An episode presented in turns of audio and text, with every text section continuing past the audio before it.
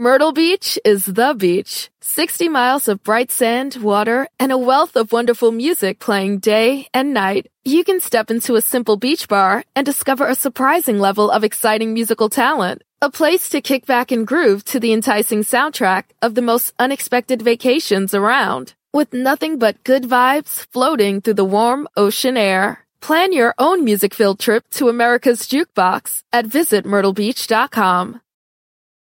Thank you for listening to this Podcast One production. Now available on Apple Podcasts, Podcast One, Spotify, and anywhere else you get your podcasts.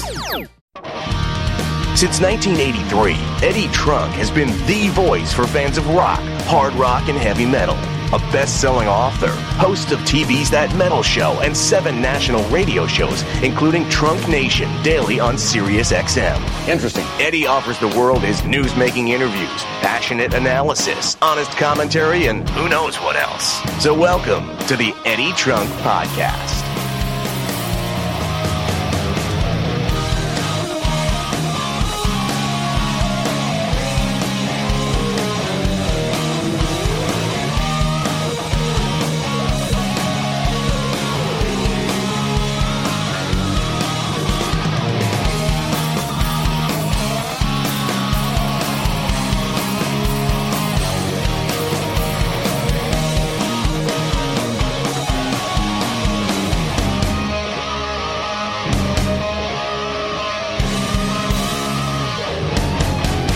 Hey, everybody, it's Eddie Trunk, and welcome to the Eddie Trunk Podcast with new episodes every Thursday at podcast1.com, Spotify, or Apple Podcast. Hope you're having a great week. Thank you for listening. Thank you subs- uh, for subscribing and checking out this podcast every week and uh, listening around the world, wherever you are doing it. I greatly appreciate it. So, this week, something special for you, uh, something I wish I did not have to do. But you will hear, as I promised you last week on the podcast, a special tribute today to the late great bassist of the band UFO, Pete Way. Pete Way passed away. Uh, I guess at the time you're hearing this, it would be about a week and a half ago. Anybody that knows me knows I am an enormous UFO fan. Pete Way was one of my all time favorite bass players, entertainers, characters, performers. And, you know, the, the big takeaway with Pete's death, which, look, if you knew the way Pete lived his life, it's not entirely a shock, to say the least, that he passed away at the age of 69 years old because he was quite notorious for the way he lived. But the most amazing thing for me since Pete passed away is the outcrying of love and support. And it just shows the influence this guy had on so many musicians, many of whom went on to have much, much greater success. And I loved seeing that. You know, UFO is a band that I'm extremely passionate about. And to see all the artists that have reached out via social media and talked about the influence and the impact of the band and Pete has been truly, truly remarkable and awesome to see.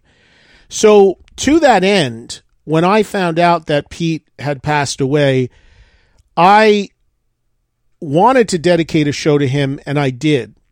And I had a ton of artists with interest in being a part of this tribute that you're about to hear, including people that played with Pete, whether it be in UFO or the band Wasted.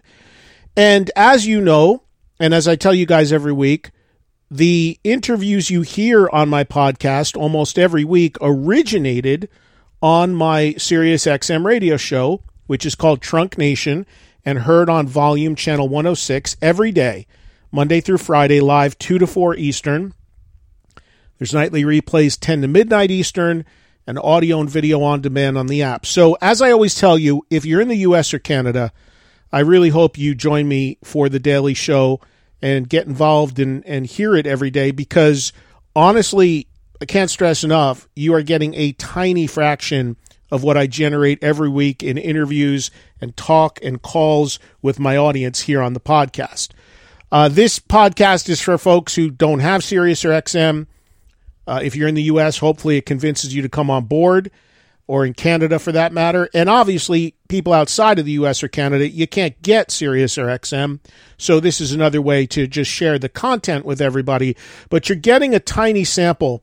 And I got to tell you, uh, what I'm bringing you this week is pretty much the entire tribute to Pete Way. And it features some people who immediately came to mind when I heard Pete passed, who I knew were big fans. Joe Elliott of Def Leppard. Joe and I bonded over our love of UFO a long time ago. So Joe was a natural person for me to reach out to. And as you're about to hear in this tribute, he was brilliant as usual. Also, a guy whose name always came up as being hugely influenced by Pete Way was Nikki Sixx of Motley Crue from the bass he played, the way he played on stage, to the way he dressed. Uh, immediately when it was revealed Pete died, there were several people that said, "Man, you know, Nikki Sixx, Nikki Sixx, Nikki Sixx." I reached out to Nikki. As you're about to hear, Nikki was nice enough to generate uh, to donate his time to come on the air and talk about Pete Way. The other guy I think of all the time with UFO is Mike McCready from the band Pearl Jam. Years ago, Mike was on that metal show, and Mike and I bonded over our mutual love of UFO. Mike McCready even has a UFO tribute band called Flight to Mars that plays a few times a year. You'll hear from Mike McCready in this show. And last but certainly not least, the man himself, speaking of influence, one of the most revered guitarists ever, that is Michael Schenker. Michael called in from his home in England to share some thoughts on his former bandmate, Pete Way. And all of these guys were awesome. You're going to hear all four of them in this podcast. Uh, if you already heard this when it aired and you have SiriusXM, here's another chance to revisit it. And for everybody else, please listen and enjoy, and you'll get a sense at just how important Pete Way was to so many people and how unbelievably influential he was. And for me, you know, it really, really sucks because as such a big UFO fan, it's been a brutal run here. First losing Paul Raymond uh, last year, then losing Paul Chapman, a former member of the band whose records I also absolutely love. And of course, he passed away, I guess it was uh, a couple months ago now. And now Pete Way, who was not Contrary to what people think, he was not currently in UFO at the time of his death. He had not been able to play in the band for about 15 years. He had major visa issues. Again, not to sugarcoat it, Pete had his problems and had his issues. But the one thing you hear about him constantly was sweetheart. Sweetheart of a guy, a wonderful guy, a kind guy, a nice guy. And I think that's pretty admirable, especially given the demons that he battled with substances. So you'll hear that reflected in these interviews as well. So we're going to take them, you know, as they come. We're going to roll right through and we're going to bring you four major guests all celebrating the great Pete Way of UFO. And I had always hoped and dreamed that one day we'd get one more Strangers in the Night reunion show. Now with Paul Raymond gone and Pete Way gone, that obviously will not be possible. But uh, it's great to, to, to remember Pete. And we touch on some of the stuff he did with Wasted, too, a band that I really, really loved also. So rest in peace, Pete Way. And oh, yeah, before we get to these interviews, just here at the top of my open here on this podcast, I do also want to mention the passing of Frankie Banali, who was a dear friend, had been on my show many, many times, especially in recent times while he was battling pancreatic cancer. And I did two big interviews with him in the middle of his battles and the way he took on that cancer and the way he handled himself throughout was simply remarkable. Frankie was a tremendous musician, a an even better person. I think I pretty much have known him since 1983 when he first started with Quiet Riot with Metal Health, and uh, I did do a big tribute to Frankie, and I actually broke the news of his death and that would have been a week ago Monday, or I'm sorry, a week ago Friday. It would have been last Friday because I had learned about his death from his wife the previous night. She said, We'd like you to put the news out. and I signed on to my Sirius XM show and basically let the world know that Frankie had passed away. And it was a very, very tough show. And, and Regina, his wife, called in to it. Again, if you have Sirius or XM, hopefully you heard it. If not, it's on the app. And I hope you get a chance to listen to it because we had so many great callers and fans just calling in saying how much they loved Frankie and Quiet Riot and all the other work he did outside of Quiet Riot as well. Uh, he was a dear friend. He will be missed. My condolences to all the band members that he performed with, his family, his friends, his fans. Maybe at some point we will do more with Frankie and about Frankie. Like I said, I did dedicate an entire show to him that aired on Sirius XM, and I hope you had a chance to hear that if you are in the US or Canada and subscribe. So I did not want this uh, episode to go by without mentioning that. But this one features a lot of major artists, and I think you guys are going to enjoy it and learn a little more about Pete Way. Man, what a year 2020 has been, right? I mean, just absolutely horrendous with all the stuff everyone's dealing with, and then you throw on top of it some of our icons and heroes from our favorite bands uh, passing away. Truly, truly tragic. So let's take a break. We'll come back. We'll start rolling through the interviews here on the Eddie Trunk podcast, remembering Pete Way. Well, here we are on lockdown. How are you? It's Booker of the Perez Hilton podcast with Chris Booker. We get it. We know you're bored. We're still doing shows. We're keeping you up to date with everything entertainment. A little bit of relief from everything that's going on in the world. You could get the show on Spotify. You could get it on your Apple Podcasts or the Podcast One app. Whatever you do, download and subscribe and get the PHP, the Perez Hilton podcast with Chris Booker, and everything that's entertainment will be covered. Welcome back, everybody, to the Eddie Trunk Podcast, a special show remembering Pete Way, as was done on my Sirius XM radio show about a week and a half ago. Uh, we start off with Mike McCready, guitarist of the band Pearl Jam, such a huge UFO fan that he actually has a UFO tribute. Appreciate a few thoughts from Mike McCready. Here you go on the Eddie Trunk Podcast. Mike, uh, been too long, man. I wish it was under better circumstances, but thanks for taking the time out for a few. I really appreciate it. Uh, you got it, Eddie, man. It's been a long time. Sorry I haven't gotten back to you for a while. I've been, it's so crazy these days. So, anyways, I'm so sad about um, uh, Pete Way dying, of course. You know, it's just, thank you for having me on. I appreciate it. Yeah, and and one one of these days when you yeah when you have time, man, I'd love to just do a whole show with you. We could talk about anything, including UFO. But I know you're busy and it's crazy times for sure. But but uh, Mike, we'll you know for yeah. for you for you talk talk about the importance. You know what's interesting for you, and you you said this to me with text over text is that you and Stone often talked about yeah. Pete Way. Now, of course, you're a guitar player, eh, but but Pete obviously made a huge mark on you as well, beyond obviously where most people would look at when it comes to UFO for a guitar player, Schenker Schenker, Pete was a big mark on you too, right?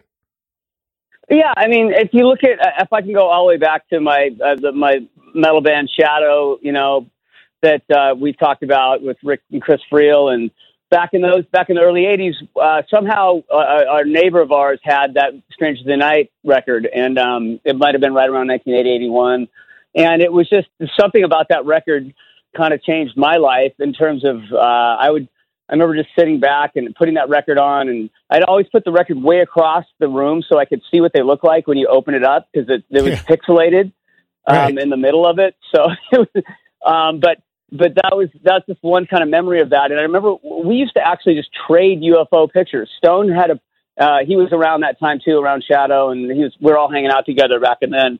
He would he had this Michael Schenker poster, and I'll get to Pete Way in a second that we all wanted. And so we would trade rock pictures back in the day when we were like 15, 16, whatever. and a lot of them were, you know, UFO with Pete Way and Schenker in them. And and uh, it was just a big deal. But but more than that, it was the music, you know, and and also the look. Pete Way had those stripy spandex. I wanted to have that look too. So I like, you know, that sounds so trivial, but it's we thought they looked cool as hell, and we loved their music. So um, in terms of you know influence on us.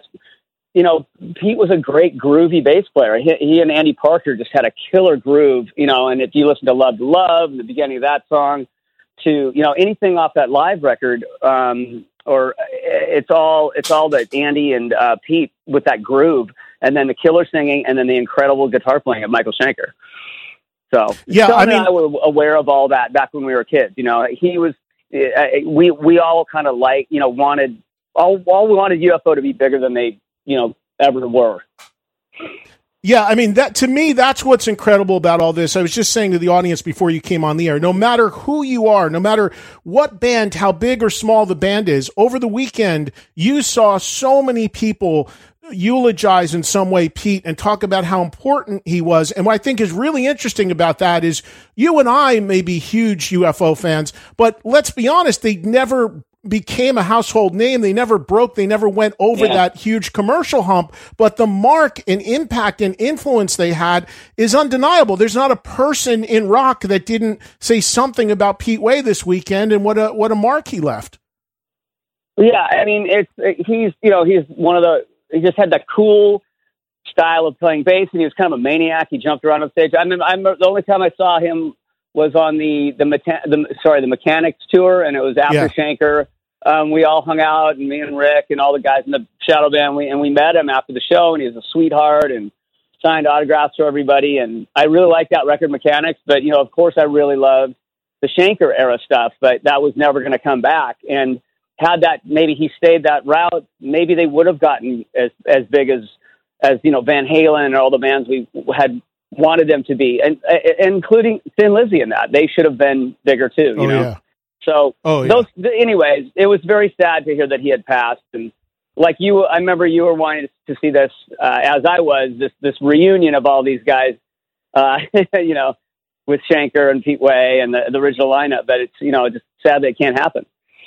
Yeah, I mean, I I had literally dreamed that uh, of that one last time uh, of a stranger show, and I've talked I talked to them about it, and I mean that with all respect to the current lineup of the band because I really do Sure. love it, and they've made some great music with Vinnie Moore and all Vinnie that. Moore but, is a killer guitar player for sure. Yeah, yeah, yeah, but for I- sure, you know, no doubt. But and I had Go hoped ahead. they'd do something with Chapman because I love the Chapman records, and and just in the last year and a half, we've lost Paul Raymond, Paul Chapman, Yeah. and now Pete on Friday. It's just it's just horrible as a UFO fan. Uh, uh, Mike, did you ever meet Pete Way? Uh, I well, yeah, I just we were Oh, that- we met that Pete time in Way. I Mechanics Tour. back in yeah around the Man- mechanics tour after the show, and um, you know it was a great show. I love the I like the record Wild Willie and Innocent and the Mechanics record. Um, you know I didn't I didn't have a chance to see them when they came through with Shaker. I don't even know if they came to Seattle on that tour. Um, or would I have been old enough to go see it? But yeah, I did meet him, and he was real nice to us. He signed our autographs for us, and um, so yeah, it was it was it was really cool. You know, of course, you're meeting your heroes, and you're like, man, I hope they're cool. And you know, clearly he was. He was like, you know, he's a '70s rock star. You know, he partied, he was cool looking, and they, he was in a, a really cool band. And um, all of them had their, you know, Phil Mogg had his incredible voice, uh, and, um, and and certainly Michael Schenker was undeniably one of the best guitar players around, and still is. But he you know, stuff like Arbory Hill, and uh, I love that kind of stuff. I'm going to not go off on a Schenker tangent right now, but you know, all of those guys together made made that era of uh, you know phenomenon and um, uh, that that era of records were were pretty incredible, you know, and and should have been bigger, but we're also a huge influence on a lot of people in Seattle. And uh, you know, we hadn't talked about that a lot. You know, Stone and I were very into UFO.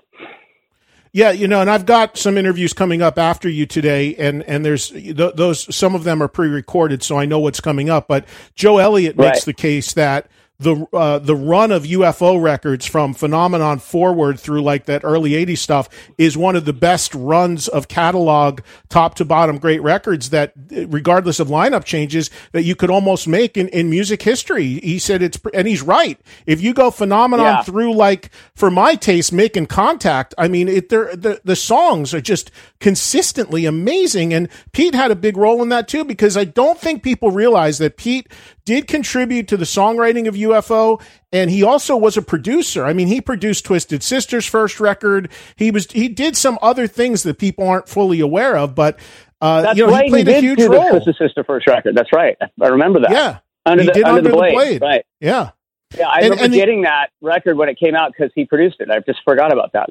Thanks for reminding me of that. yeah But yeah, I mean, he had "Wasted" with the guy Finn, and that that was a pretty cool record. I remember that record came out. We all love Vices. that. Um, amazing record vices is yeah Yeah, Vices, right. Yeah. Yeah. Ah, it's been so long. But um, anyway, sorry. Uh, yeah, he, as a songwriter, you know, if you listen to Cherry, it starts off with a bass, or Yeah.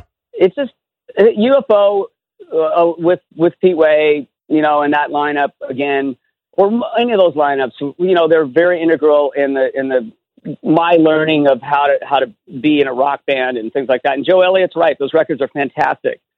You know, that's right around the time I got into Def Leppard. I was into them, and we went and saw them in '82 with Pete Willis at the at the Moore Theater. You know, waiting out all day to see that show. That was a great show. So, along with those guys, new wave, new wave of the British heavy metal, UFO was a little before that, but that was a big thing on me learning how to play guitar. That that whole era. Yeah, and Michael, when and the interview I've coming up with Schenker that I recorded yesterday, uh, Michael brings Cool. up a great point too about he said that in his view, everybody looked at him as being sort of the star of UFO as the guitar player, and needless to say, Michael's impact is enormous. But from Michael's vantage point, being in the band, he said he always looked as at to Pete as being the, the star of the band because he said when they played live, as great as Phil is as a lyricist and singer, and as great as Michael is, he said it was really Pete that worked the stage and would really almost direct things up there in the way he moved. And he said that was a really important element that Pete brought because there he was the motion, he was sort of the ringleader up there. Right. And he's totally right. Even if you look at old UFO videos, I sent you an old bootleg clip I found I on, on. YouTube the other day. Yeah, I mean it's amazing to see just Pete bringing that energy and that giant bass and that neck coming out and just the way he's stomping Yeah, around. the, the old Thunderbird bass. Yeah, and he Yeah. would jump, but he could keep the groove while doing all that. That's the most important part. Is like you can run around and be a great showman, but you got to be able to. If you're playing bass, got to be you know keep the groove so the rest of the song can be you know that can be incredible. Like like, again, if you listen to Rock Bottom on Strangers of the Night, it's just fucking the groove is endless on that. And then Schenker just does the most beautiful solo on that. Um, and uh, it can, I can go on forever in terms of that record. But um, yeah, I didn't realize he was that But in terms of like Michael Schenker saying that. That's pretty pretty cool. But you can see it in those pictures. Pete's jumping all around. You know, he's into Yeah, it. no- he's a fucking no doubt. seventies rock star. You know what I mean? Like like what yeah, everything you wanted uh, in a rock star as a kid growing up in the seventies. I did. You know, Pete Way was in it, it. and Schenker Yeah. and UFO and Thin Lizzy in that era. You know. Yeah, yeah, no doubt. Mike, I won't keep you much longer, but before I let you go, did uh so if if someone's listening to this and they don't and because I run into this constantly in my screaming about UFO and praising UFO on TV radio for decades now, people say to me, I don't really know that band. Where do I start? What what do I listen to? What do I get that would show me why everybody from Mike McCready to Nikki Sixx to Steve Harris are, are screaming about UFO? Wh- where would you direct them, Mike? Where would you tell them to jump in? You know, as, as we were talking, I, I have to say "Strangers of the Night" because that's Yeah. kind of the best versions of those songs that are on the studio records in my mind. Because the energy there shows you how incredible UFO were live, and it's it, it's it's what it. As a young guitar player, I would listen to that record over and over and over and over again because it was so intriguing and so well recorded, and they just kicked ass. You know, um, I would say start with Rock Bottom, you know, and then go to I'm a Loser if you want to get kind of a in a great example of how it can be a really kind of a pretty in, in, intro, and then it can just rock out from there. But I go with Stranger Than Night, and uh, yeah, I mean, I I have that thing too because I have, like you said, my Flight to Mars UFO tribute band, and I always I remember early on kind of trying to explain to people like, well, this is UFO and this is blah blah blah blah, and then after a while in Seattle, like we started getting a lot more people coming out to the shows that were just like us, you know, like you and me. I'd like we go that knew about UFO and, and embraced it and loved it, and then uh, and so there are we're out there, you know, but start with Strangers of the Night. Yeah, I tell people that all the time, and my probably my all time favorite from that would be "Love to Love" because I think "Love to Love" yeah, encompasses everything that's UFO in six seven minutes, from the power to the melody to the vocal to the guitar to uh, someone else. I forget what interview I have coming up makes the case no no hard rock band has ever utilized keyboards more uh, better than UFO, where Yeah. it didn't get in the way of the power of the band. It didn't get cheesy or overbearing. It was just there for texture, and it was the perfect balance. And I think something. I mean, look, Strangers to me is is my favorite live album of all time. But Yeah. the the the on that record, uh, "Love to Love." If if I had a gun to my head for one song, it's that song. It's just that says it all to me. I agree with that. I mean, the, the intro to that song is so incredible, and like you said, the keyboards is so are, are kind of magical, and but the intro and the crazy, there's like weird timing to the beginning of that song that that let Pete and Andy Parker bring the groove that uh, I had to learn with my Flight to Mars band with Tim DeJulia. Like, how do they do that beginning? It's so weird, you know. And then it goes into the, you know, spend too many times. It's just the lyrics are so beautiful about being on the road, and you know, I can relate to all that. And it's it's a it's a it's a it's a movie within itself. That song, "Love to Love," and uh, I want to see that all the time. Yeah, it really is. Well, listen, man, I, I appreciate you giving me a few minutes here today. I really do, and hopefully we can we can catch up on Let's a bunch of other stuff. fronts and do more stuff. Yeah, shoot yeah. the shit at some point. You're doing well. Your family's good. Everything's cool. Your health is good. My health is good. We're you know we're we're we're we're being as as safe as we possibly can be, and washing our hands and wearing a mask. And you know I've just been playing a lot of guitar and trying to be a dad and just doing all that stuff. So I'm you know ready to want to play music again someday with my with my guys, but who knows when that's going to happen? You know, I know. Someday, I know it's totally someday crazy, again, man. It'll happen. I know. Yeah, I'm I'm confident it will too. I'm not sure when, but fingers crossed we'll be seeing Pearl Jam, Flight to Mars, everybody out there on the road playing anybody, some man. I want to see anybody. Black Rebel Motorcycle Club, all those everybody, you know. All and right. not in a drive-in and not on a Zoom, actually in a room, right? Yeah, I'm no yeah, for sure. All right. Well, thanks. I can't. I look forward to listening to this and hearing everybody else. So yeah, we got Schenker coming up. We got Nikki Sixx coming up. We got Joe Elliott coming up. Sweet. So it's going to be a good one. We're going to do a nice tribute here to Pete, and I appreciate you being part of it, Mike. Thank you so much. Take care. Okay. Say hi to Nikki Sixx for me. He's a local Seattle guy. So anyway. there you go. All right. All right. Take man. care, man. Later. Okay. Bye bye. All right. Thanks. Thanks, Eddie. See you. Thanks to Mike McCready. Appreciate him checking in and sharing his thoughts and love of Pete Way and UFO. Next up, we will be joined by Nikki Sixx of Motley Crue. This, this is the Eddie Trunk Podcast.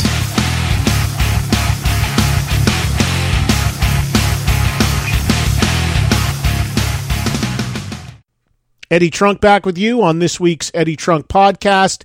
Nikki Sixx right now, a guy that many people talked about the amazing impact Pete Way had on him. Nikki gives us some thoughts about that, remembering Pete Way right now on the Eddie Trunk podcast.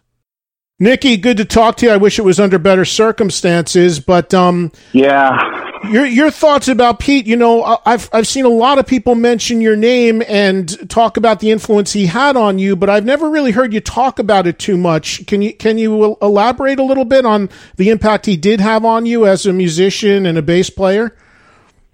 I, there were these bands that you know I was drawn to the bass and there were these bands that meant so much to me, like Aerosmith in the beginning and um, UFO, um, uh, you know, and a lot of these bass players used uh, a Gibson Thunderbird.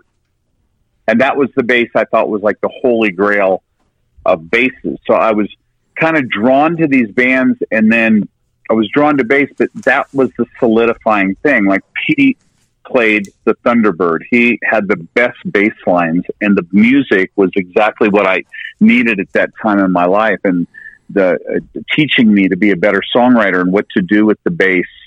Uh, but again, it also weaves in with that Gibson Thunderbird. It's kind of interesting. I, I posted a picture on my Instagram that Ross Halfin had posted, and it was this classic picture of Pete with this beautiful tobacco sunburst um, Thunderbird and I had the same exact bass. And there were so many things about Pete that um, I, I enjoyed as a as a bass player, but also his presence. He had a bigger than life presence. And UFO, I mean, at their peak with Schenker and and Pete and, and Phil Mogg and stuff. Those that was a powerhouse band that I think didn't become one of the biggest bands in the world because they just imploded. And part of that implosion was drug and alcohol uh, use and getting to know Pete as a as a not only as a musician but as a friend was really telling of a lot of things that would come true in my life uh, when uh, Motley Crue and Wasted with Pete played with Ozzy. That was like our first big arena tour. We'd done, I think, six dates with Kiss before that. Um, I really got to know Pete, and I, I remember seeing Pete doing things after he had uh, been through what I would then become myself, which was drug addiction, you know, and I, I watched how Pete kind of, you know, struggled with that and talked to me about like what it was like to try and be sober after spending his life like rocking out, you know, partying. That's what we all do. Uh, and then trying to do it straight. And then years later, after I got clean and sober, talking to Pete about that and telling him, I, you know, I appreciate that he shared those um, those experiences, personal personal experiences.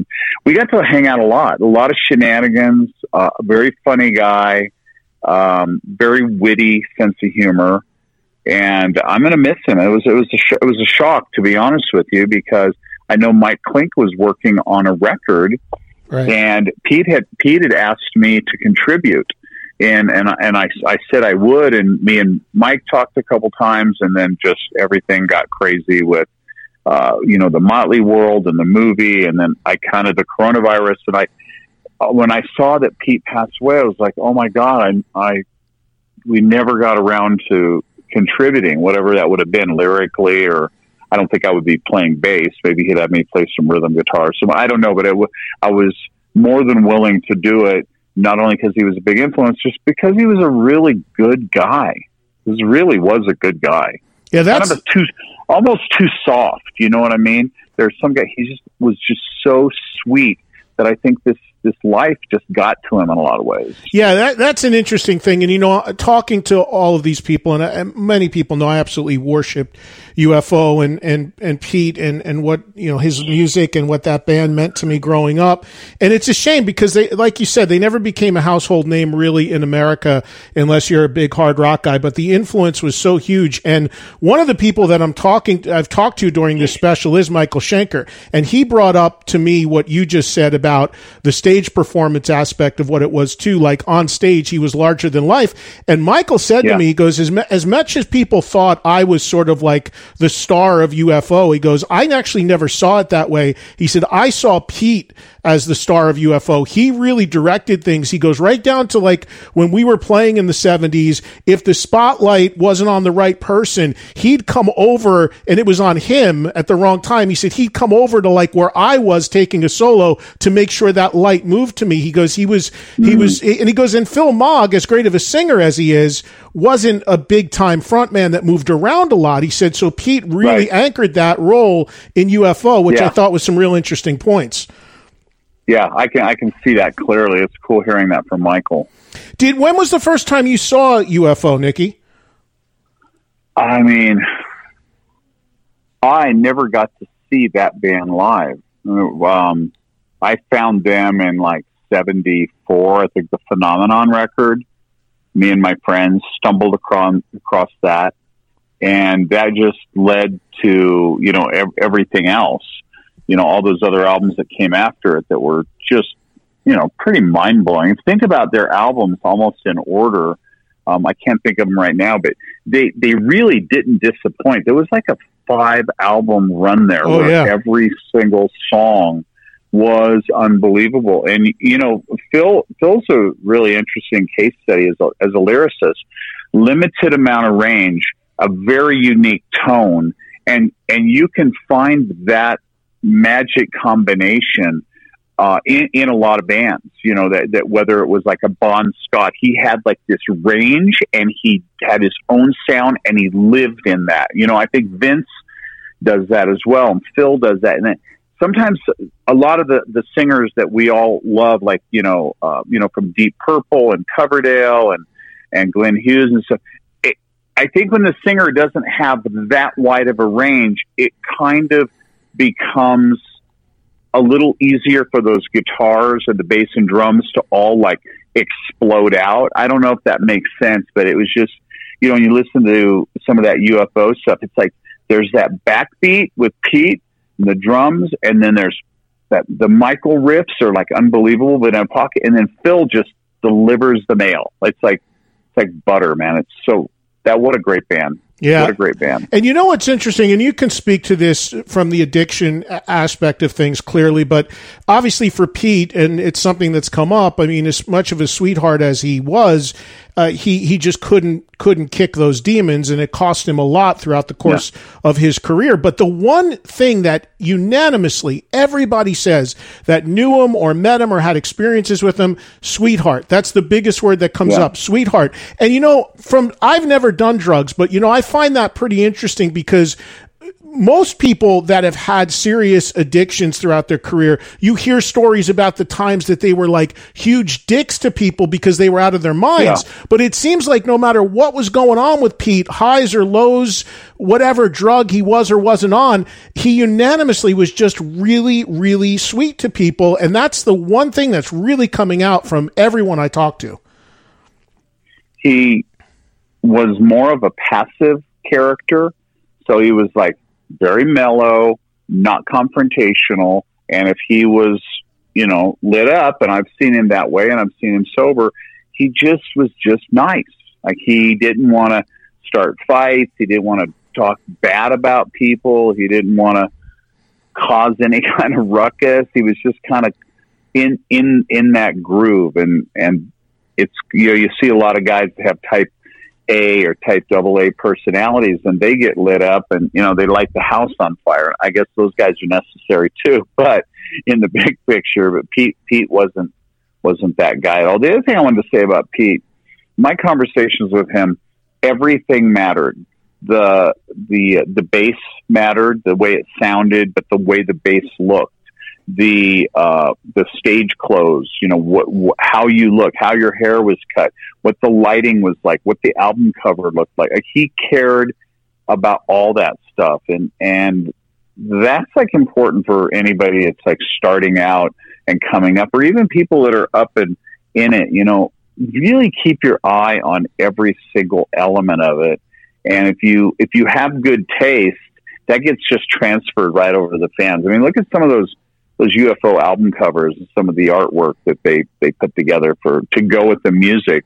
It it took us like you think about phenomenon, like it, it just kind of took you to another place that rock bands weren't. They took the UFO concept and ran with it, and it's it's pretty cool. Pete was behind a lot of that. Yeah, no doubt. Uh, I don't want to hold you too long. I really appreciate you taking the time to, to speak on Pete and be a part of this. But the one thing I did want to ask you, you mentioned that tour with Wasted, and I actually mm-hmm. went went to a bunch of those shows. I actually did a part in the show once with Ozzy when it played in New Jersey. But I remember that bill very clearly. You guys, I have photos from backstage with you guys and Wasted and Ozzy and the whole thing. It was an amazing tour, and I love that yeah. Wasted record that they were supporting. Yeah. This record called Vice Vices. It's a for people that don't know. A lot of this is about UFO, deservedly so. But Wasted, especially that Vices record, which is like a loud, dirty hard rock record, I listen to yeah. all the time. So for you at that point, Motley just starting out in the early part of your career, not only are you yeah. on tour with Ozzy, but being a fan of Pete's and UFO, you guys must have shared some some great stories and great moments on that run. That had to be a big thrill for you as a young guy. I mean, it was it was a huge thrill, and I would watch Pete. You know, I'd stand on the side of the stage and I'd I'd watch him. You know, I'm like, what's what's how is he doing that? How's he commanding such stage presence? And um, you know, I I just always believe the bass player is just not the guy that stands in the back. It's kind of like Tommy's like, I'm not just the drummer that sits in the back. We these type of personalities are you know kind of toes on the edge of the stage and I was watching Pete, but Pete didn't do it the way I did it. I'm I was like in people's face. Pete was like kind of this shining star like on the stage and you were watching him, he wasn't really attacking you. He was like I don't know, man. He had his own groove, his own way of moving, his own style, and it was it was really cool to watch. And he was a great bass player, by the way. You know, let's not forget that. I mean, yeah. those UFO albums and stuff that he did with Wasted. I mean, that's really great rock and roll. And Pete, you can't listen to a UFO song and go, uh, the, the, the bass doesn't matter. You know, the bass actually, bass lines were woven in with, with all those great guitar riffs. And I think that, that and Phil's voice gave him such a unique style. Oh yeah, missed, man. Oh yeah, man. I loved his playing, and you know, Mike Clink sent me a statement uh, just just uh, yesterday, and we talked a, a, little bit. And you know, they, I'm not sure what's going to happen with that record they were working on, but Clink loved uh, loved Pete and was very excited to be doing something with him creatively, and hopefully, there's a way they can salvage that record and put out some sort of final musical statement. Last thing, mm-hmm. Nikki everybody I talk to with a smile has a story. Everybody's got a Pete story of some sort of craziness mm-hmm. or excess or something they saw or something that made them laugh or something that shocked them. Is there anything, even maybe from that wasted tour or any other experiences that you might be able to share as far as a Pete story?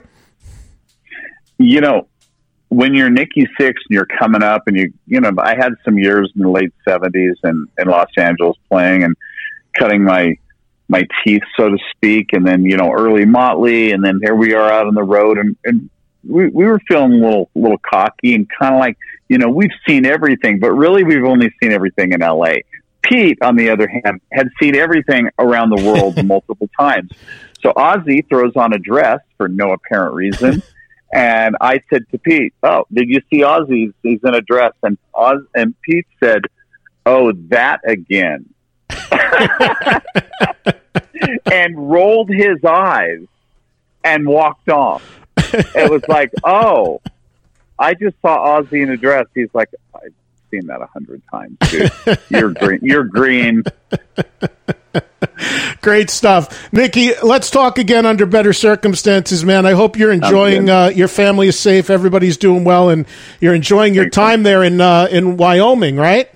Yeah, yeah. We've moved up to Wyoming, and it's it's fantastic. It's great for the creativity. I feel like all kinds of ideas are just floating around in the air, and um, kind of like Keith Richards said, you know, we he said, you know, he does. He's never written a song.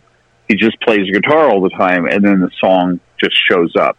And that's kind of what it's like for me up here in Wyoming. I'm just writing and stuff's turning into possibly a, a book and stuff's turning into songs and and you don't know where it's going and that's really exciting. And i feel like being back in los angeles everything's about business. Like when's the deadline? When's rehearsal start? When's the tour start? When when when when? And i'm like that's great i understand but i kind of need to step back and just let some creative juices flow and see see what's in this old you know, pirate. I don't know. Maybe I don't have any more songs in me. Maybe I do. Only one way to find out. So, so that's to be in a be in a place that's not so uh, chaotic. Yeah, and and you can you texted me a picture the other day of a giant moose in your backyard. You're not going to see that yeah. in L.A. So you know, you no, you, well.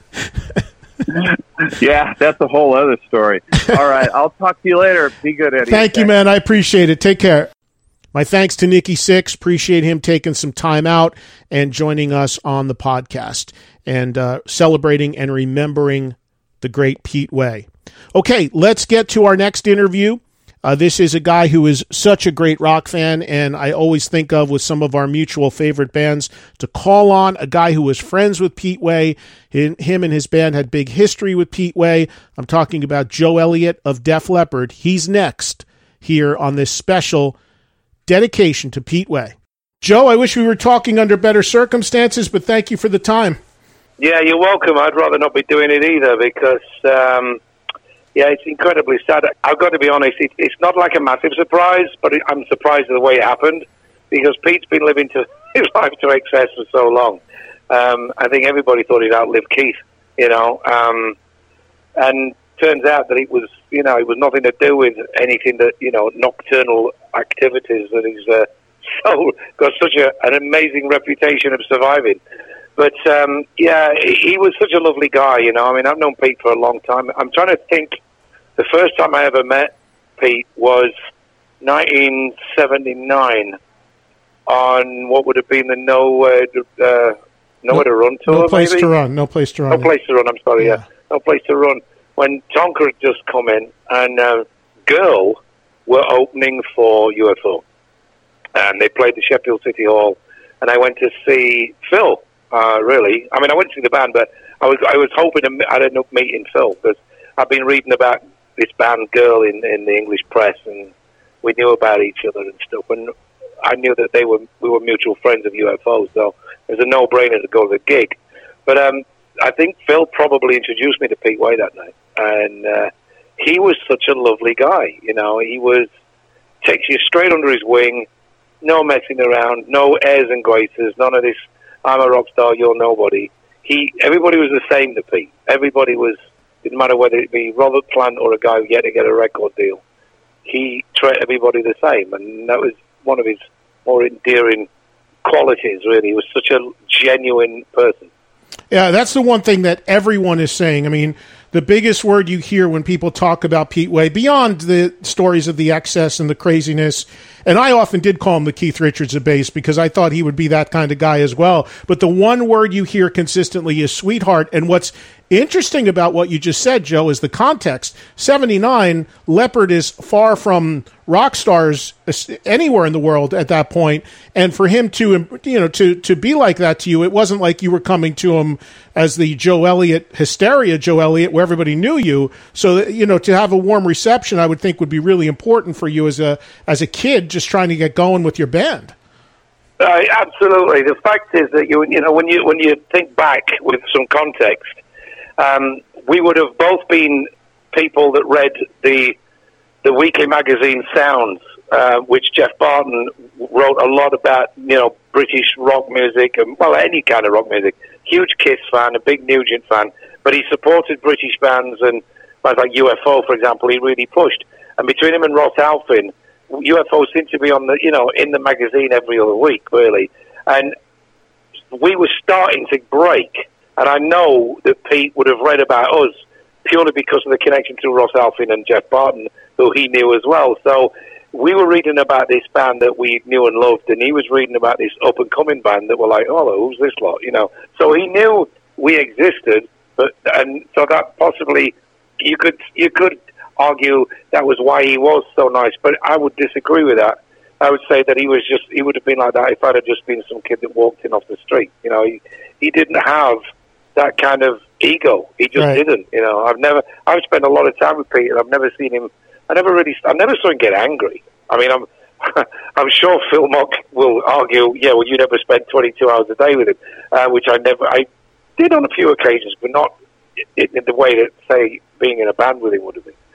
But um, when he when you were with him as a as a friend, you know the way that say Bon Scott was, or myself, or Phil, or Phil Lynott, or anybody that knew it, Lemmy, all these people that knew Pete Way over the years, he was the guy that, for example, like Lemmy, he was the guy that a lot of the punks would have actually said he's okay, he's he's okay, whereas they would have shunned a, a Uriah Heep or they would have shunned a Zeppelin or whatever.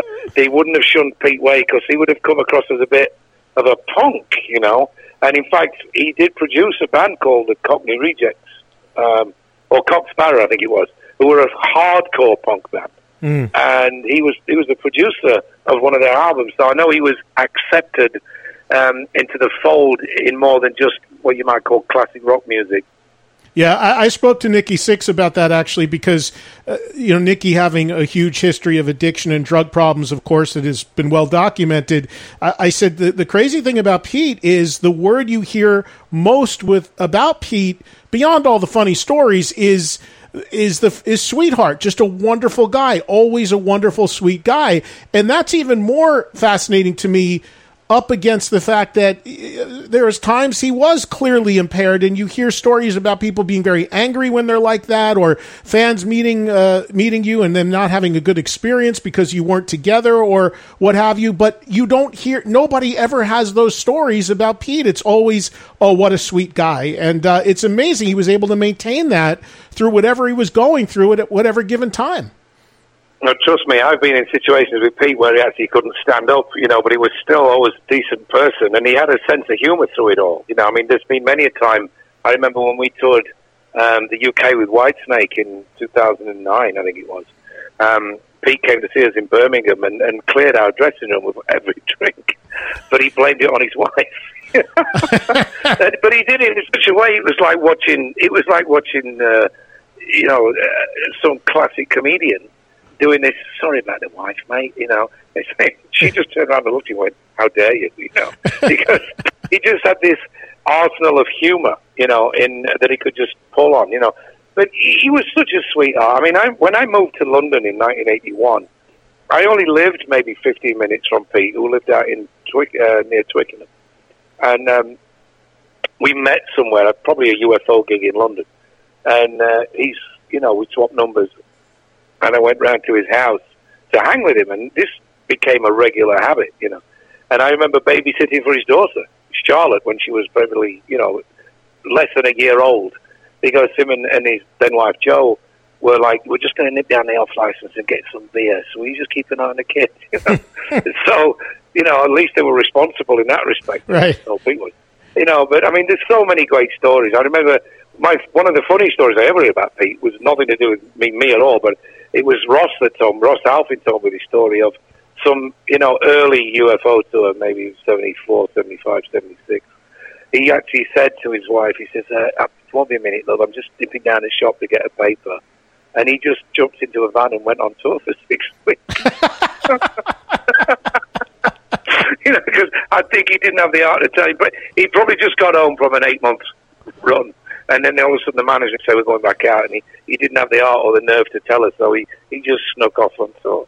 This was Pete way down to a T, you know, I mean, lovely, lovely guy. Yeah, and, and that's what everybody has those great stories, and everybody has been generous enough to share them with me. Joe, did did uh, Leppard and UFO ever tour together? Did you guys ever work together on the stage? Well, uh, once, once in 1981, 1980, oh, yeah, 81, I think it was. We were opening for Ritchie Blackmore's Rainbow, and we did a festival with them somewhere in the Basque area, San Sebastian, maybe, of Spain.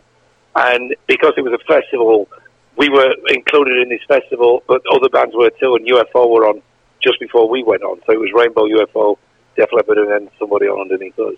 Um, and we, uh, so of course, you know, that was with again. We never toured with the Schenker lineup, but we we did a uh, we did the one show when uh, when Tonka was in the band.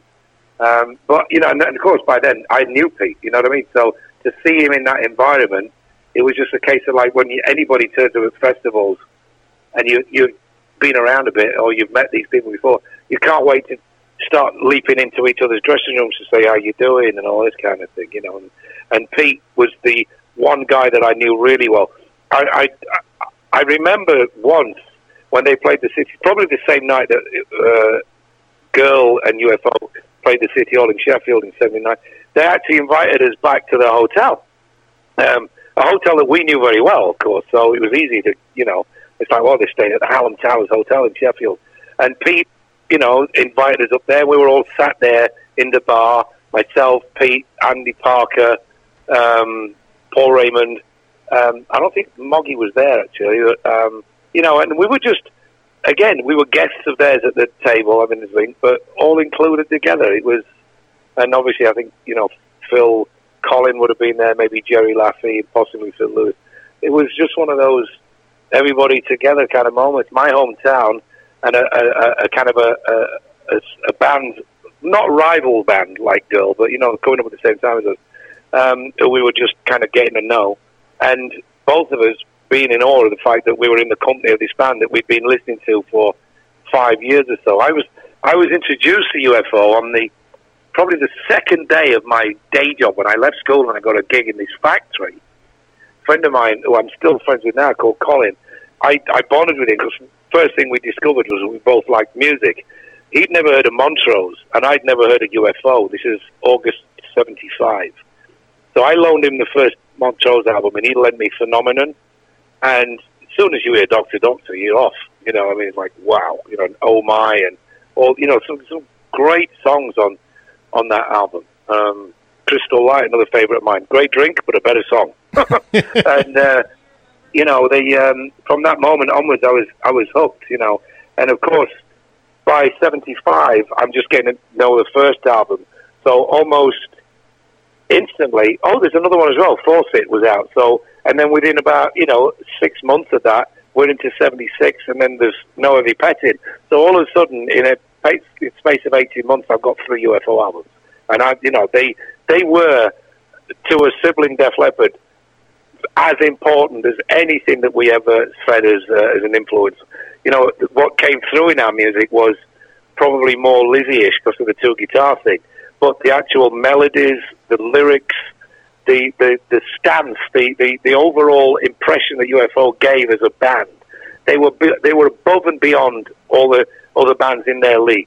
I think you know they weren't maybe up there with the Zeppelins and the Sabbath. It was a different kind of music, really.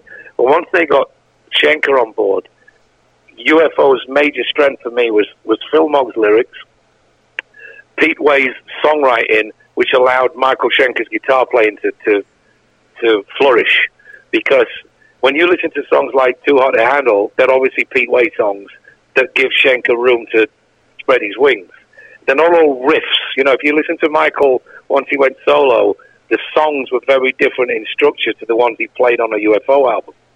So you can hear Pete's influence, you know, in that kind of commercial pop rock vein that, that, that they were kind of uh, mining at the time. Because as much as they were a rock band with your rock bottoms and your Doctor Doctors, when you listen to things like Only You Can Rock Me, that's like classic pop rock right there. It's you know when I say pop rock, I don't mean as in a pop band. I mean songs that would cross over and possibly become hit singles, but still maintain their rock face, if you like. You know, they're very few and far between. As an English kid, we had one top forty station, so we had things like Radar Love, You Ain't Seen Nothing Yet, Hold Your Head Up, God Gave Rock and Roll to You, all the Mott singles and the Queen singles. But it was like only a few rock bands have had a hit and UFO were writing songs that could have been hits, you know, long before they had their first one, you know, because Pete, I think, as a, as a, as a musician, he wasn't Jaco Pastorius by a long way, but as a writer, a, a riff creator, and you could hear this as well later on in in like Wasted. Um, there's a song on the Vices album called Love Loaded, yeah, which great. is classic Pete Way, you know, and uh, that that was his strength. It was was he was able to arrange a song or bring chords forward for a, a song, and that would enable a guitarist to really go to town on.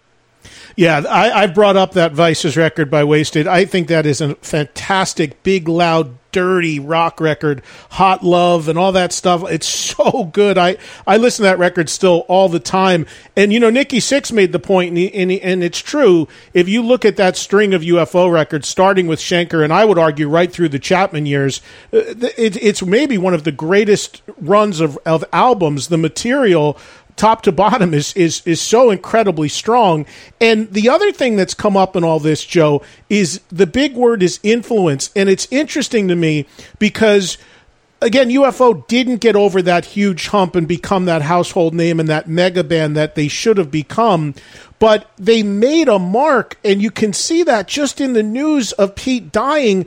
The, the amount of people who have come out uh, and said the influence that the band has had and Pete specifically has had on them is is remarkable. It really is. I mean, on this show alone, I'm going to have you know Mike McCready from Pearl Jam and yourself and and Nikki Sixx and all these different guys and and the influence and impact is really pretty amazing when you think that at least here in America the amount of commercial success was very marginal. Indeed, and when you just mentioned the three people there, it's not like all our three bands, Motley Crue, Def Leppard, Pearl Jam, sound the same. You know what I mean? It's not right. like they, they can influence you and you go off in your own direction. You know, it's interesting the parallel you say about the run that they had, even through the the Tonka years that run of albums from when they signed to Chrysalis Records, you know, forget the stuff that was right, yes. Prince Kajuku kind right, of stuff. Right, but when they really got going properly for me was Phenomenon. To me, that I would say is like the first real album. Agreed. I can draw a big parallel between the first, say, five uh, UFO albums and the first five ACDC albums, as in to see the progress. I think the only difference is they never had a back in black like ACDC did. You know, I mean, to me, we kept seeing progress, and it was beautiful. You know, I discovered the first three albums. They were getting, and this is from a, a English perspective, by the way. You got to remember, like I said, we had a top forty station which did a rock show on a Friday night for two hours, and then on a Saturday afternoon, which is where you discover bands like UFO or, the fact that they had a new record out. Um, the progress from each record was was great to see. As a fan, you're cheering them on. You know, all of a sudden you're reading in sounds that they, they release lights out, and it's starting to get traction in America. And even though I think it only got to like number 22 in the Billboard charts, it seemed to us back in the UK that that was an enormous step for a British band to make, and like it was onwards and upwards from there. And then when in '78 comes around and they release uh, Obsession, and then they start having hits, and you're thinking this is going to go massive. You know, they're going to become a huge band. You know, but the the difference being, you know, Schenker quit, and it kind of it, it toppled the dynamic a little bit. Whereas when Bon died and and Jonna took over, somehow that worked beyond everybody's wildest imagination, and possibly because having Mutt Lange on board gave it um, an edge. With Ron Nevison, it, they didn't use Ron again after the live album, you know. Uh, so whatever relationship they had with him wasn't the same as say Mutt Lange's was with with uh, ACDC. So it's a shame, really, that they never got to make their even their Highway to Hell because Obsession was a big record in England. But I want to say big top ten. It wasn't number one for six weeks, and I don't know how much impact it made in America beyond all the musicians. UFO, a, a little bit like I read stories all the time about everybody that bought a Velvet Underground album became a band, joined a band or formed a band because you know Velvet Underground's highest chart position was something like 175. But everybody loves them that, that's indie, right? UFO seem to have the same effect within rock.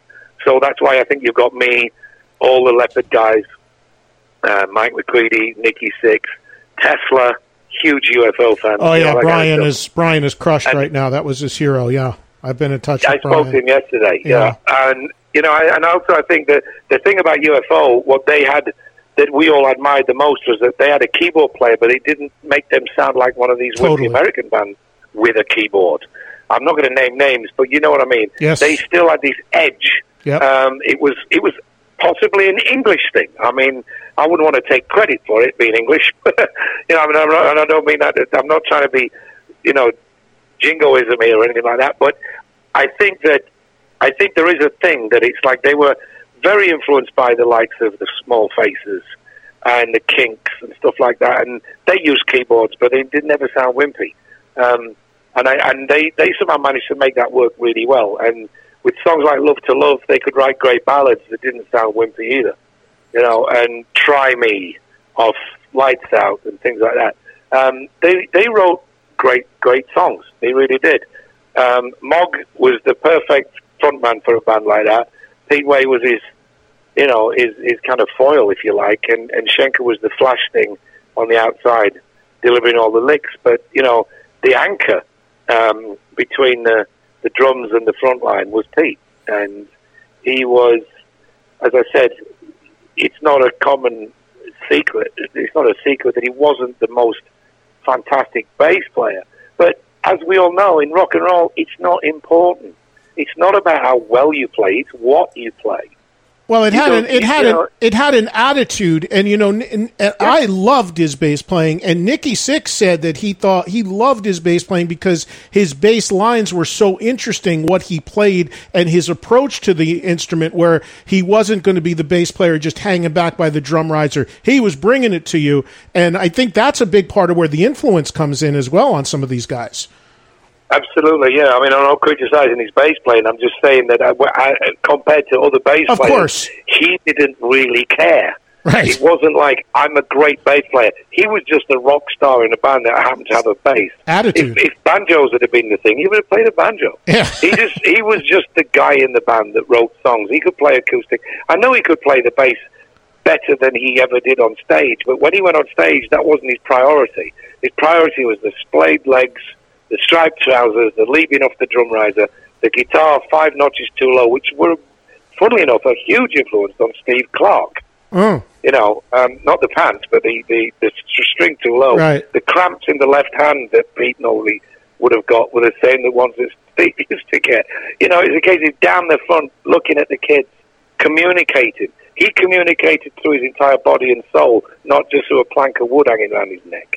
And you know, Mike, that was just yeah, and Michael secondary part of his, his, his character. And I've also talked to Michael Schenker for this special about Pete, and Michael said to me that he felt the rock star of UFO and the visual anchor on stage was Pete because he said as great as Phil is, he never moved very much, and Michael would like to stand there and sort of plant up and you know flash everybody with the great riffs and the soloing, but he said it was really Pete that was the ringleader and kept things moving and brought that energy on stage. I thought that was great He's of Michael to say. right. He yeah, got- He's absolutely right. I don't think I ever saw Schenker move a muscle on stage. yeah, Uh, not the bucky boot um, Schenker that I remember with a flying V wedged between his legs. You can't really move once you're in that position with that guitar anyway. Right. He was there, head o- hair over his face, playing away. That in itself was, he didn't need to move. It No. was fantastic. Phil Mogg is a singer. This is pre in ears. So he's, with a, a, a rig like that next to him, he needs to be as close to his wedges as he can, so he's not going to move around too much. Pete was the one, as I said, because he wasn't anchored down to musicianship in the traditional sense. He was like, I'm just going to leap about. I know where my finger is. I know what an A is, a B, and an E, and blah, blah, blah. I know what I'm doing. And, you know, so you were transfixed by his visuals. Lynott was very similar in Thin Lizzy. He was more of a musician than Pete, but he had his thing. He didn't move around too much, but he used the guitar as a as a splashback mirror bounce thing, and you know, a machine gun and all this kind of stuff. And Pete did the same thing, but Pete tended to turn his guitar inside out to do that, which I've never seen anybody do. And the fact that he knew how to set it off with either the Harlequin trousers or the striped ones, which became a big thing on the NWOBHM scene. I mean, Sav, Steve Harris, every band ever had the black and white Pete Way trousers. yeah, You know, they just did. You know? yeah, yeah. yeah. Um, so he, he, you see what I mean? He made an impact. He made a, a much more of an impact on us as a person than he did as a as a bass player. Right. But um, obviously, he was the bass player. And when you listen to Cherry on Obsession, which is obviously again another Pete song, um, that whole intro that's done on bass is great. It really is well done. So I'm not suggesting he couldn't play. I'm saying it just wasn't a massive Right. priority for him the way it would have been for Jaco Pastorius, for example, or somebody like that. You know, he was he was just Pete Way, you know, rock star. Probably said that on his passport. Yeah, for sure. Joe, uh, last thing, and I'll leave you with this.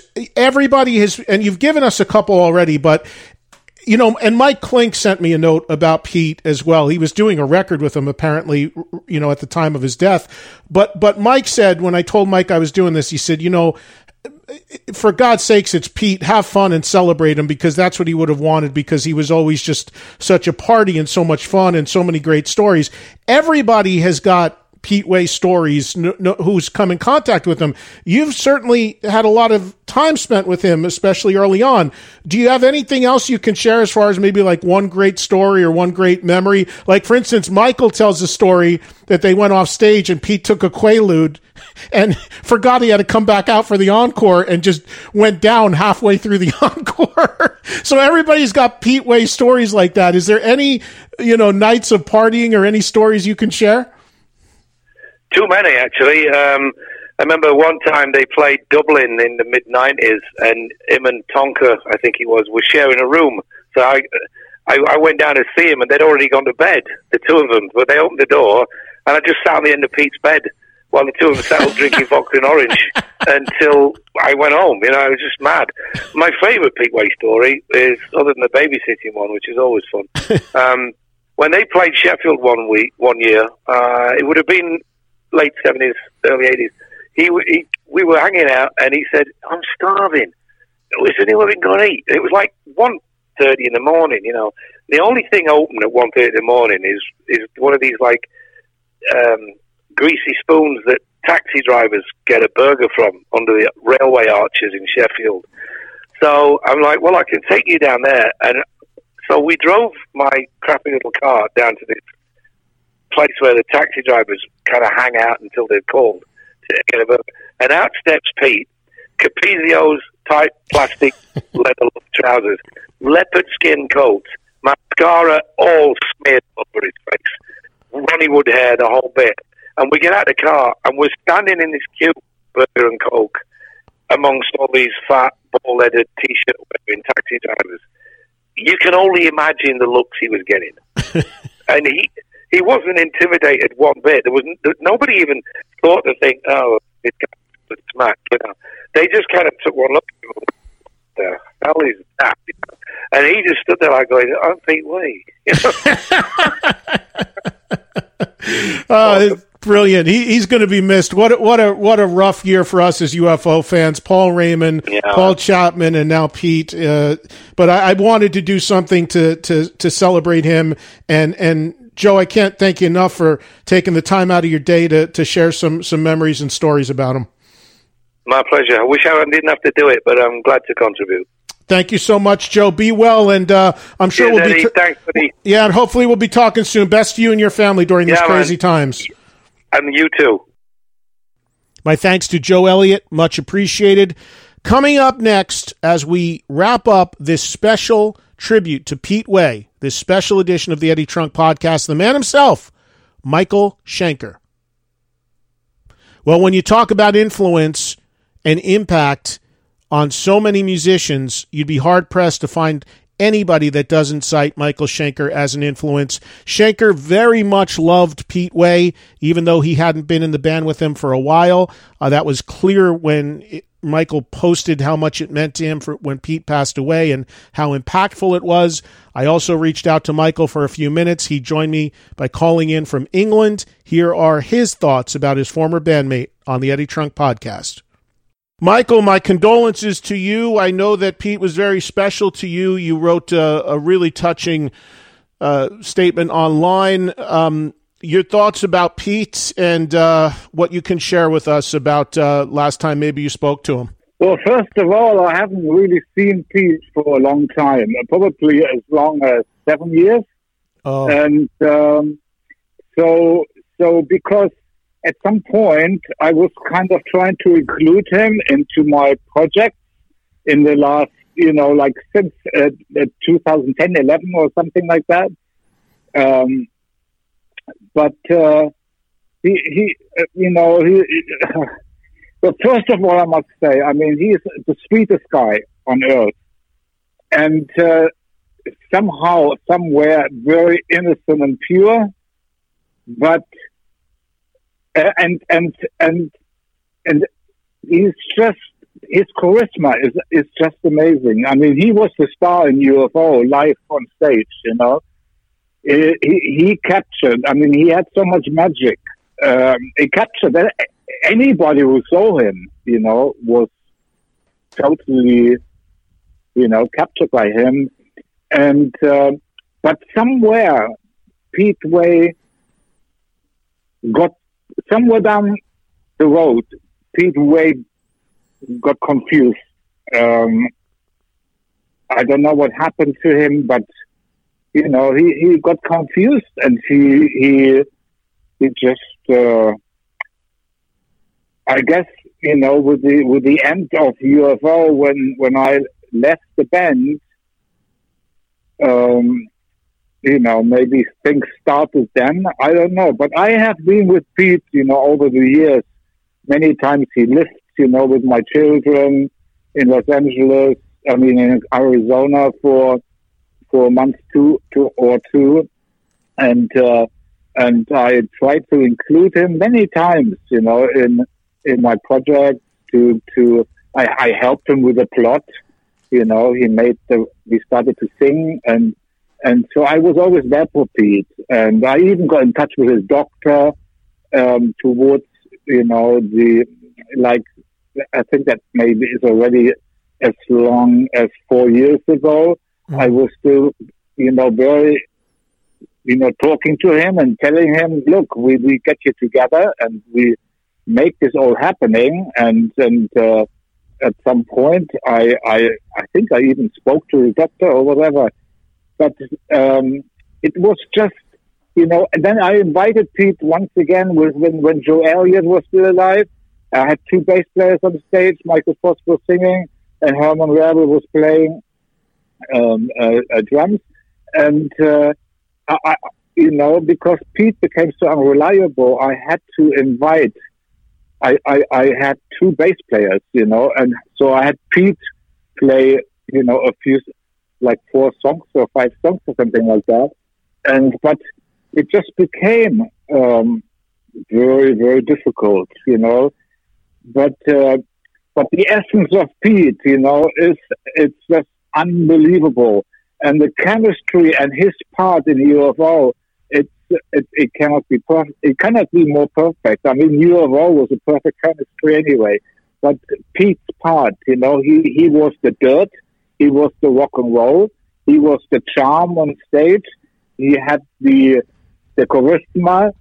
Um, he did his part, you know, and uh, he influenced a lot of bass players. Not Oh, yeah. even just bass players. Others, other people were blown away by him, by his charisma. He actually had similar offers than I, like I did, you know, I like Rolling Stones, uh, Ozzy Osbourne, and, and, and many more. But because Pete, as you know, as as the journey went on, it became um, Pete became lost. You know, just simply lost. Uh, he, he could not find, he could not grasp onto um, staying solid. Uh, he just drifted somewhere, and uh, but that's not really what I want to talk about. I just want to remember the Pete that I know when he was a teenager, or you know, I think he was already over 21 when I joined when I was 17. But that was the magic, you know. The first album was uh, produced by Leo Lyons. The second, you know, that, that was phenomenon. Then doing Set, also produced by Leo Lyons, and then we did No Heavy Petting, also produced by Leo Lyons. And then we thought it was time for a change. And then, of course, and then, you know, here we have Paul Raymond on top of it, you know, gone. Paul Chapman, gone. Yeah. You know, it, it's terrible. It's a terrible time. We have the coronavirus. Uh, we, we cannot go on stage. Um, we have people dying left and right. And uh, now, you know, my dear friend uh, Pete, you know, uh, I was just actually thinking about him. And then I get a message from Michael Voss that he passed away. You know, Uh, I was so shocked and very sad. You know, Yeah, it's, I- it, I- it's been it's been an unbelievably difficult time, as you mentioned, for UFO because Paul Raymond, who was also in your band for a short time, we lost last year, and more recently, Paul Chapman. A lot of people don't know you actually were in the band for a brief time with Paul Chapman early on, and he died unexpectedly on his birthday, no less. So it's been a very very tragic time for for the band, and I, I can only imagine what Phil is going through and how difficult this has been for him.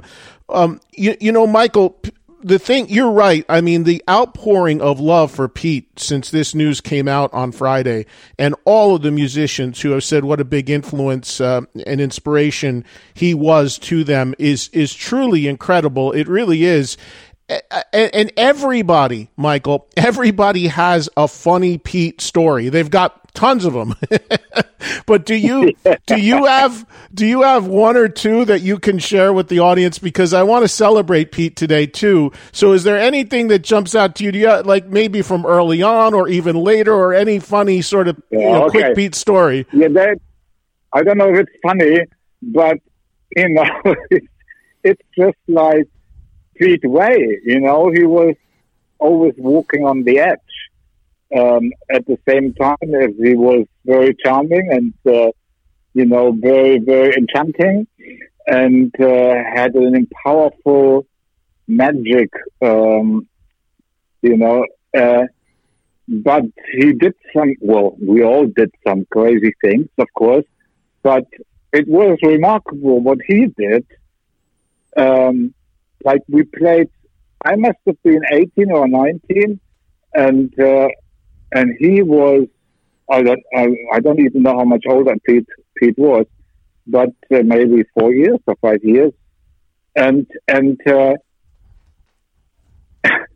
he took a a, a quaalude. Like after we got off stage, he took a quaalude, and then we had to do an audio. Uh, we had to do an encore. but the quaalude was already working on him, and and while we were doing the encore, he co- he he halfway through the song collapsed in the corner of the stage, uh, like on stage, and and you know that was like Pete.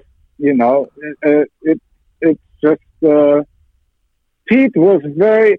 He had, I think, he had no borderlines. Like he was trusting everybody. He he was the sweetest guy to everyone he would meet. Yeah. If it was my mother, if it was a stranger, if it was anybody. I mean, if you need a diplomat or somebody who makes peace with people, it's Pete. You know, Pete is the one that that welcomes any any anybody, and uh, so that was, you know, a very very strong characteristics of his of his, and uh, but parallel to that was the very very the dangerous edge that he was he was walking. Um, you know, on the edge. He basically he was walking on the edge all the time, and uh, could never let go and of, of walking on the edge. And as time went on, I I think that uh, things got worse, and and you know, it it it became very difficult for him. Um, I don't really. I haven't been with Pete every day. I only been with Pete until you know the when, until I left UFO, and then a, a, a few times when I tried to help him, um, um, you know, with different projects, etc. But uh, he, he he never found his way. I mean, he even now just did with Mike Klink, you know, which was remarkable. He he was singing. He did a record Right. uh, with guest musicians. I, I think even Slash played on it, Mhm. and uh, so so you know he became a singer because I don't know what happened to his bass playing. I guess he became incapable, or he did- didn't want to play bass anymore. He wanted to become a singer. I don't know. He maybe he had new dreams. I have no idea because I was not connected to him anymore for the last few years, and uh, because you know that, that he became so unreliable that it, it was like us, you know, I said to Pete, you know, just do whatever you like and be happy, but you know, there's nothing much I can do for you anymore, and that's already a few years ago. Um, but he, he, he got a band together. He started singing, and and uh, I don't know what that how that went. And uh, but again, you know, for me, the important part is the the pureness, the essence of When he was um, starting with UFO. That is the Pete that was, you know, um, not going down the drain. That was the Pete who just discovered, you know, rock and roll and life, and um, and was in a in a magic chemistry of a band, you know, and he had the hundred perfect, a hundred percent perfect spot in that band that nobody on this planet could have filled. Yeah, it's it's really remarkable because uh, when you when you look at the old videos and you you, you see he was just a force force of nature on that stage and the way he performed and the way he I mean uh, as much as uh, uh, of of his playing and what he did as a writer and his contributions to UFO but also the way he dressed the way he acted the the, the rock star that he was it's had such a big impact on so many musicians, many who went on to have, you know, quite honestly, much, much larger careers. I mean, everybody has reached out about Pete. I, I, I got to ask you this one final thing, Michael, on, on Pete, because we could talk about him forever, but I, I, I'm, I'm, you know, we have so many people that are reaching out that wanted to talk about him. Um, you you are in a unique position to speak about him because, of course, as you mentioned, you were in UFO uh, and a huge, enormous part of UFO yourself uh, during the the glory years, if you will, during those years of the seventies. What was it like as a musician to share a stage with him. I mean, he'd always be stomping around and circling you, I would see in videos. And, you know, he'd always be all over the stage as a musician and as a performer. What was it like to share all, the, all those shows with him and be on those stages all those years? Yeah, yeah. In the beginning, it was okay. It, it was actually very good because it was very controlled. He, he did not go, you know, like like uh, completely over the top like he did in the end in 2000 when he was standing on my feet and dampening my, my strength. I mean, I couldn't even play on stage anymore because he didn't know what he was doing. He was just, he was just a, a, um, a nuisance uh, for me to perform, you know.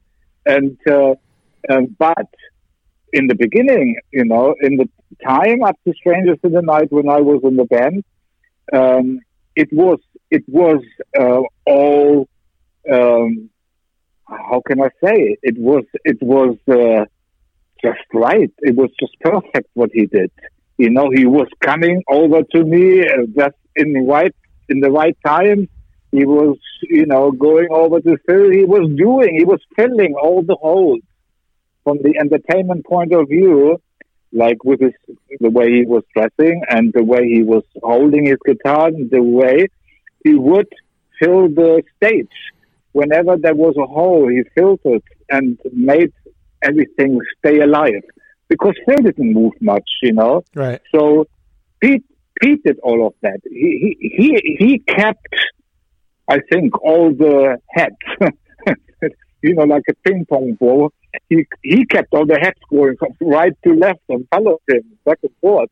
So basically, like you know, when I, I guess, you know, when I played a solo, for instance, he would come over and and automatically the spotlight would come with him, you know, to put the focus on me. And uh, somehow, somehow, somehow, I think that's what he did. And he would kind of direct the audience what to focus on at, at a particular time. Mm. Yeah, I'll, I'll, tell you, he was he was one of a kind, and you can see from the outpouring of, of love from so many fans and musicians uh, that it, it that, that he is really going to very very much be missed. You know, I had a I would always dream, and I've told you this. I had this dream that one day, one last time, we could see the Strangers in the Night lineup play one last show before it was all over. And now, sadly, we've lost Pete and uh, and Paul from that particular era. So it's uh, it's truly sad. It really, really is. But he is he's being remembered and celebrated in a in a very big way. And I, I thank you for making some time to talk about him today. Well, thank you for inviting me. And uh, it's always a pleasure to talk about Pete. I love him, and uh, God bless. Rest in peace, my friends, you know. Thank you so much, Michael. I know you have a record coming out, so when that's ready, please let me know, and we'll we'll do a we'll we'll do a whole interview about that. I always look forward to talking to you and uh, seeing you, and I can't wait to hear what the next record sounds like. Fantastic! Thank you so much, Eddie. Thank you, Michael. Take care. You too. Bye. Bye. Well, Awesome to talk to Michael Schenker. Wish it was under better circumstances. My thanks also to Joe Elliott, Nikki Sixx, and Mike McCready. Certainly hope you enjoyed this special expanded podcast as we paid tribute to Pete Way with all those great artists. Again, it was endless the amount of artists that were willing to come on the show and want to talk about Pete, but obviously only had so much time in the program. And I appreciate those four musicians being a part of it.